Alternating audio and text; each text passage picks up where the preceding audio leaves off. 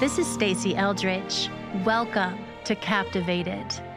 This world vies for our attention in a thousand different ways. But the most important thing, the preeminent thing, the essential thing, is to give our attention to Jesus.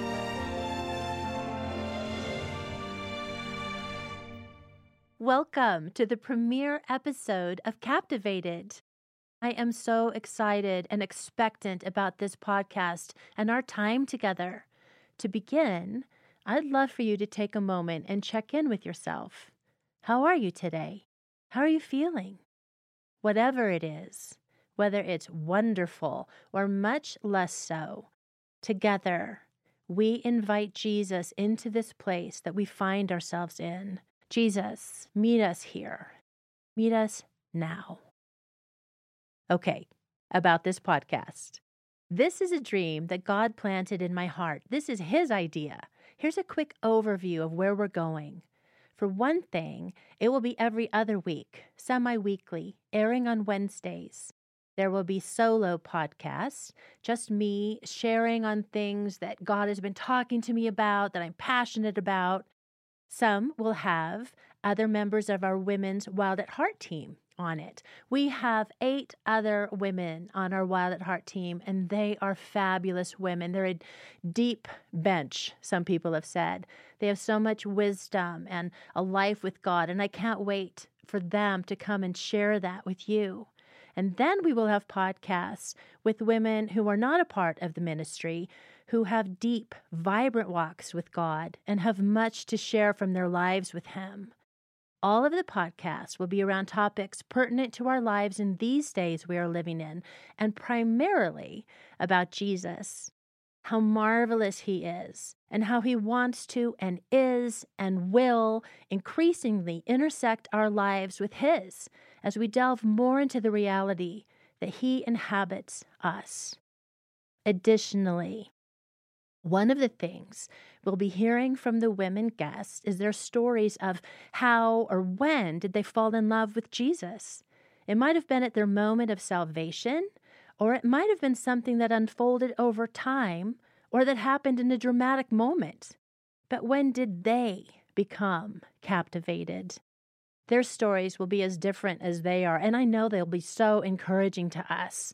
They'll help us to recognize God's movements in our own lives and maybe even provoke us to pursue Jesus more, to know him more.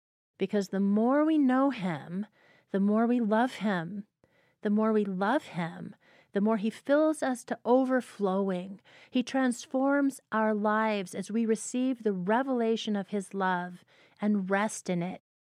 Then we become those that allure others to Jesus. It just happens. It just happens and it takes practice. It takes practice, it takes intention. It takes making Jesus the priority of our lives and creating rhythms in our daily living that allow space for us to encounter Him. Those kinds of rhythms lead to delight. Delight, joy, peace, actually, everything that we long for and were created for we practice the entering into and becoming aware of the presence of God. We even practice loving Him. We practice worshiping. We practice listening, following, studying, immersing ourselves in Him, fixing our gaze on Him, loving others. Practice growing, learning to draw on Jesus, living in union with Him, recognizing His voice, resting in His love, being empowered by His Spirit, becoming all that we are meant to be in Christ, takes practice. And we are on our way. There's so much mercy in that reality. God is cheering us on. He's inviting us into the more that is available to us in Him, in life, in love, in healing, and freedom, and joy. The transformation of our very being our character, our thoughts, our beliefs about Him and ourselves. It's happening and increasing every time we choose to invite Him in, every time we choose to spend time with Him. Every time we choose to turn the gaze of our hearts upon Him, it will become as normal to us as breathing. We choose to now. We can choose because we have been chosen. And yes, we are imperfect, sometimes unable, or simply just not strong enough in the moment to choose well. Well, in that, we are caught by grace. We look to God to help us and to accomplish in and through us the transformation we desire, to bring us the more we long for. I want to read to you the scripture, Ephesians 1, verse 18 from the Passion says, I pray that the light of God will illuminate the eyes of your imagination, flooding you with light until you experience the full revelation of the hope of his calling. That is, the wealth of God's glorious inheritances that he finds in us, his holy ones. I pray that you will continually experience the immeasurable greatness of God's power made available to you through faith. Friends, our God wants us to know who we are, to bring us the revelation of our true identity. When we get that, when we understand that, when we rest in that, we are empowered to live and love in all the ways we were created to and we long to. When we know who we are in Jesus, we invite others to know the truth as well, just by our very presence. We experience Christ, and then others do through us. He emanates through us. It's so invitational and alluring. And we come to know who we are as we come to know more truly who God is, how He sees us. How does He see us? Well, friends, He is actually smitten with us, smitten by you, even right now. Doubt it? Those are just the places where we have yet to come to know Him as deeply as He wants us to, and He is coming for those places even now. I recently watched the movie Last of the Mohicans. Remember that old one with Daniel Day Lewis in it. He plays Hawkeye. Okay, this is the scene that really struck me. And I heard a teaching on it years ago, but here it was afresh. His lady love, Cora, has been captured along with her sister and others by the enemy and is being taken into the wilderness. She has her hands tied. She has a rope around her neck, and she is being led further and further away into darkness. To me, it became a picture of those places where I, and maybe for you, feel in captivity by my enemy, places where I'm not experiencing the victory that I so long for, places where I've been praying and praying for freedom or release or just victory and it's not happening. Well, being led further and further into the wilderness, the next scene you see is the three men who I think are a picture of the Trinity, literally running up a mountain to get to Cora. They are pursuing her with all of their strength, led by Hawkeye, who to me is a picture of Jesus. They will not stop. They will not stop until she is fully rescued. See, the Trinity is pursuing us always, always. And we all have moments when we doubt that we are worthy of love. We all have those moments. We doubt it when we are in some form of pain, internally, or in our relationships. Our relationships are key, aren't they? We women were given a huge capacity and need for relationship. It's our glory and a beautiful way that we bear the image of God, who enjoys perfect intimate relationship. But our glory has been tainted, as you well know, because of human brokenness and sin. Friends, there is not one relationship in your life that is not touched at some level by disappointment. There is an undercurrent of sorrow in every woman's life. And oftentimes, Maybe you do too. When I feel this sorrow, this loneliness, I think it's revealing something deeply wrong with me.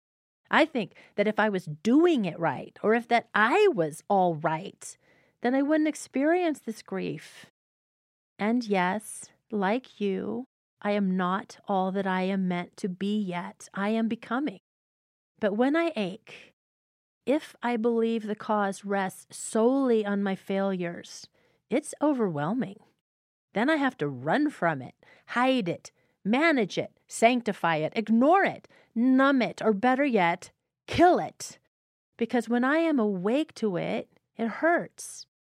And I can feel bad for feeling bad. Sound familiar? Y'all, the undercurrent of sorrow that we feel is not all our fault. Maybe a part of it is. Maybe God is using it to expose a style of relating that He wants us to repent of. Maybe. But it's also possible that none of the sorrow we are feeling at a given moment is rooted in our failings. When we become aware of sadness or disappointment, we don't have to run. Sorrow is one of the realities of life. To be mature women, we have to be awake to the ache. Let it be a doorway for us to walk through to find deeper intimacy with God. We ask God to meet us right in the ache. We also have moments when we doubt that we are worthy of love, when we don't feel like we have done something or are doing something worthy or amazing with our lives. Oh man, we get hit with diminishment so much. Friends, let me tell you the truth. The most amazing thing you can do with your life love Jesus. Honestly, that is no small thing. To love Jesus in the middle of everything and anything that is going on around us or inside us, to believe that in the midst of it all, that Jesus loves you and has not abandoned you just as he promised he never would, that's our good fight of faith. To be in a place of sorrow, doubt, pain, anxiety, overwhelmed, and say, I love you, Jesus, right now and right here. That's amazing. To be in a place of victory and success and joy and celebration and say, I love you, Jesus, you, more even than all of this. It is the most important thing. It is the thing that will have the greatest effect on the world, and it is the beautiful thing, the most beautiful thing you can do, and the one thing that Jesus desires most. Friends, you do love God. You do. He knows it and you're here because you're curious and you want more. So, talk about amazing. In fact, when we love God, we partner with Him in ministry, which means that we simply do what He asks us to do. That's what ministry is doing what God tells you to do. Doesn't that take the pressure off? Ministry is listening to that still small voice inside and then saying, okay, yes, I will. And that takes practice too. A number of years ago, I was shopping at the local drugstore, Walgreens, and as I was checking out, the woman behind the counter had a terrible cold. And I commented on it. She said, Yeah, I feel really sick. And I said, I'm so sorry. Good thing you're at a place where there's things that can help you. And she said, yeah, if you could afford them. And I heard the Holy Spirit. I, you know, I felt the nudge. I had $20 in my purse. I had it, which I rarely do. And he said, give her the $20. And I went, eh, I don't want to give her the $20. That's, that's weird. So I left and I didn't do it and I'm driving home. I'm halfway home and I'm so convicted. I pull a U turn. I drive back to Walgreens. I'm going to give her the $20. I walk in and she's gone home sick. Wasn't ever there again. And I said, I'm sorry, God. I missed it. And he said, That's okay. Practice. But next time, I want you to say yes to me. Whew. Ministry is saying yes. Sometimes it's simply saying you first to others, whether that's merging onto a line in traffic or having a turn to shine.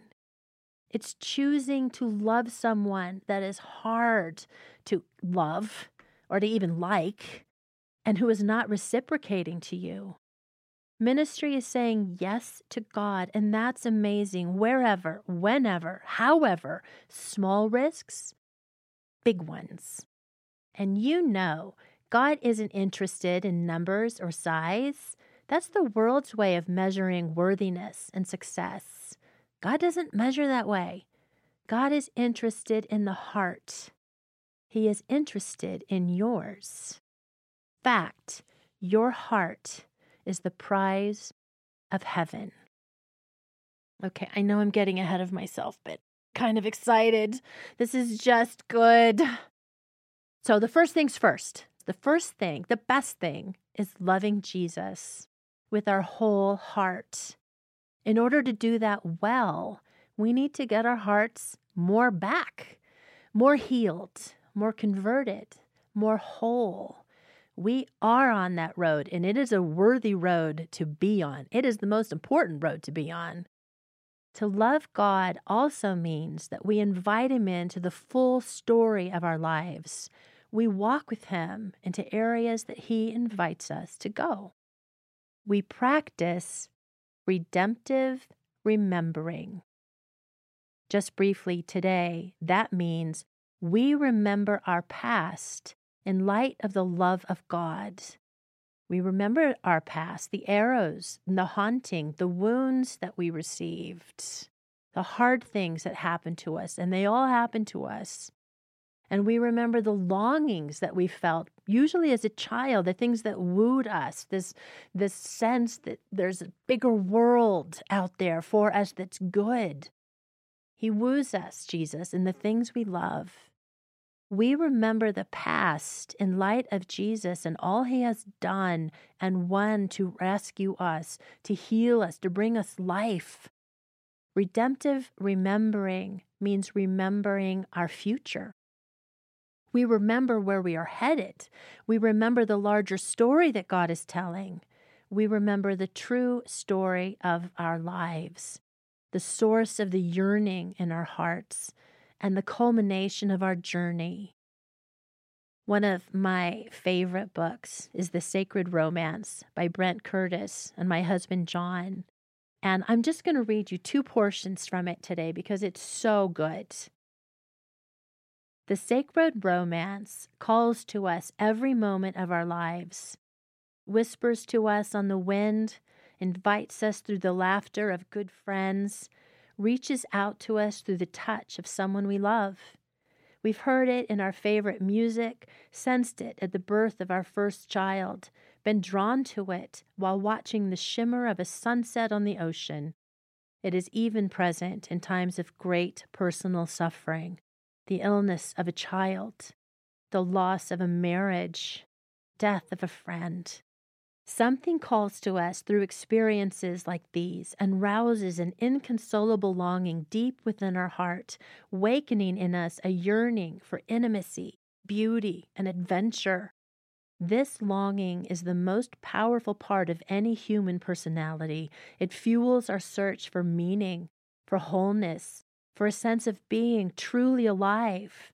However, we may describe this deep desire, it is the most important thing about us, our heart of hearts, the passion of our life. And the voice that calls to us in this place is none other than the voice of God. Okay, isn't that good? All right, I want to read this one other place. The final burden of remembrance does not rest on us. If it did, we should all despair.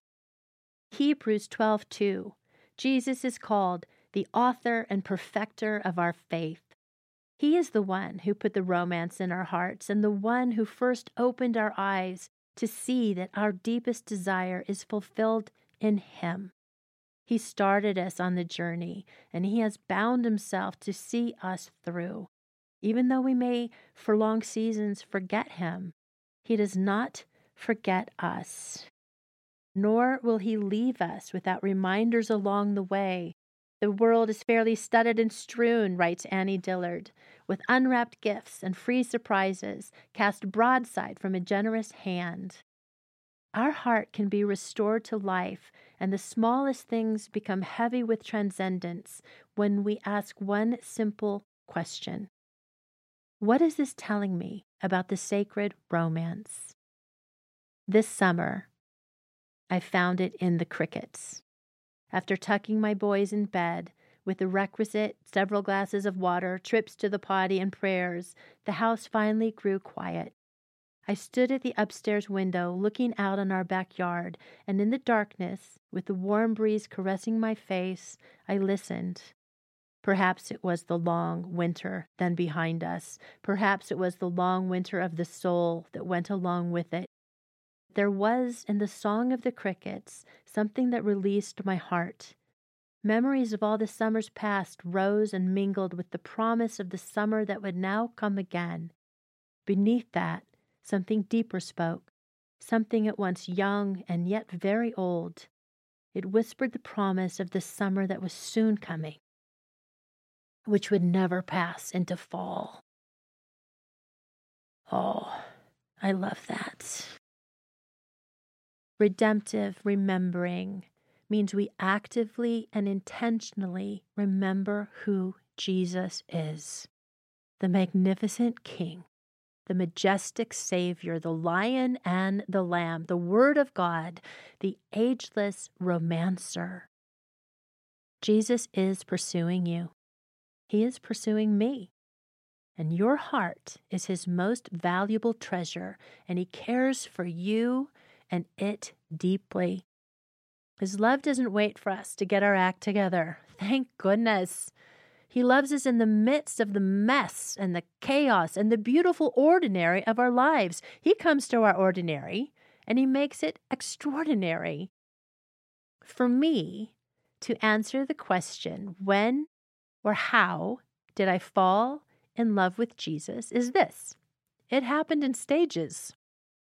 He rescued me when I was 21, and I mean rescued me. That's a story for another time. But years later, like 15 years later, so about 25 years ago, I began to yearn to know him more deeply. I had such a longing for more. And I began to hear whiffs of women experiencing encounters with Jesus, seeing him in a time of worship, or, or receiving a personal prophetic word that was spot on for their lives from someone they didn't even know, or hearing the voice of God in their spirits. And I began burning inside to know him and experience him more deeply myself. So one night, after a particularly bad day, um, and I do mean bad day, I was a mess that day. I was not being the mother that I wanted to be. I was just barely hanging on by the hair of my chinny chin chin when John came home and I said, Tag, you're it. I am out of here. I need to get out of the house. And I went for a walk. It was a cold Colorado night. There wasn't a cloud in the sky and the night sky was strewn with stars sparkling. And I just began to breathe in the fresh air and to let the day go. And I became so captured by the beauty that I stopped, just stared up at the sky, and began to compliment God on the great job He did. I said, Wow, good job, you. This is really beautiful. Well done. And I heard in my spirit this still small voice that said, I'm glad you like it, my darling. Uh, what? okay. I was standing still, but I would have been stopped in my tracks. I heard his voice and he called me my darling. This was so personal, and I, I didn't even know if that was okay. Can the God of the universe call me that? I loved it, but I wasn't sure. So that night, when I got back and it was time to go to bed, I reached for the Bible just to read something right before bed, and I opened it up, and you know how this works. I opened it up, and my eyes fell on Song of Songs, chapter 1, verse 15. And it says, How beautiful you are, my darling. oh my goodness. It just it just verified everything that Jesus had said to me that that it's real that I I am his darling. Say what? And Song of Songs I know there's different opinions about it. Is it strictly a love poem between Solomon and the Shulamite who has captured his heart? Or is it a curtain being pulled back about the reality of how the king of heaven relates to his bride? For example there's an excellent book by Tremper Longman and Dan Allender called God Loves Sex. And it makes a compelling case that Song of Songs is a book celebrating the joys of marital intimacy, that it's about the delight a husband and a wife are meant to enjoy, and they unpack Song of Songs to that end with wisdom and skill. Others teach that the book is an allegory for the relationship between Jesus and his bride, the beautiful pursuit of our King, and the story of his beloved becoming ever more his. I think there's much to be gained in both interpretations, and I don't think we have to limit ourselves to one. But embracing the allegory of Christ and his bride brings immeasurable revelation of who we are to him, how he sees us, and how His love calls to us to follow Him and then find our delight solely in response to His love. Friends, the unfolding story of the Bible is one of a sacred and holy pursuit of one who is deeply loved. It truly is a sacred romance. Jesus is the hero, and we are the ones he is wooing to his heart. He is captured by us. He wants us to be captured by Him. I'll go further. He is captivated. And the more we know Him, the more we have a personal and intimate relationship with Him, the more we see Him as He truly is, we become captivated by Him. It goes both ways. That is an astounding truth. And once we're hit by that revelation, we believe it, we receive it, we embrace it, it changes everything. I mean, why not try it on? Why not consider that it's true? Dive in, take a risk, even if it's just for today. Practice believing this truth and ask Jesus to make this real to you. So, in our times together on this podcast, I want to pull back the curtain on how marvelous Jesus is and how we can walk in the intimacy of mutual love with Him in the dailiness of our lives, in the ordinary ins and outs, in the transcendent and the boring, in our relationships when they are going well and when they are just really hard, in our struggles, in the mundane and the monumental, in our healing and our victories and our failures, in our desires and in our giving up in our pursuit of our own healing and in our discovery that who we are in Christ and to Him affects our every breath. Our every breath. It all matters, and it all matters to Him. So that night, He called me darling. Hasn't stopped. Not just when I'm feel worthy or deserving of Him, which is actually rare, but every moment of my life. And friends, He calls you that as well, every moment of yours. When did I fall head over heels in love with Him? Well, right around then. When He called me darling, I felt personally seen. I felt loved and not rejected. I was not loving and living as I wanted to be. I was at my highest weight and telling myself that I looked like Jabba the Hutt. And God says, How beautiful you are my darling? Beautiful? What? To have the revelation that his love for me is expansive and not dependent on my performance to earn or maintain. To come to know that the magnificent King of Heaven's love for me is so deep that I could dive into it forever and never come to the end. That he sees me more clearly than I see myself, and he is head over heels in love with me that he would spend it all, spend his life, suffer unimaginable pain and grief, run up mountains in pursuit, so that we could be together forever? That I am immersed in love, cherished, pursued, and wanted began a healing journey that hasn't stopped and has utterly changed my life. Friends, He doesn't just say it to me, He doesn't just pursue me. He is the great pursuer. He is the ancient romancer. He is pursuing you even now. He calls us loved. He calls us beautiful. I want to close with a poem by St. Catherine of Siena. She lived in the 1300s. And um, this is just about beauty. And we'll talk about that more on future podcasts because I know that that's a tricky, hard, and really vital topic for women. I know that I certainly have struggled here, and so has every woman that I know. But Jesus calls us beautiful. Listen to this poem. What is it you want to change? Your hair? Your face? Your body?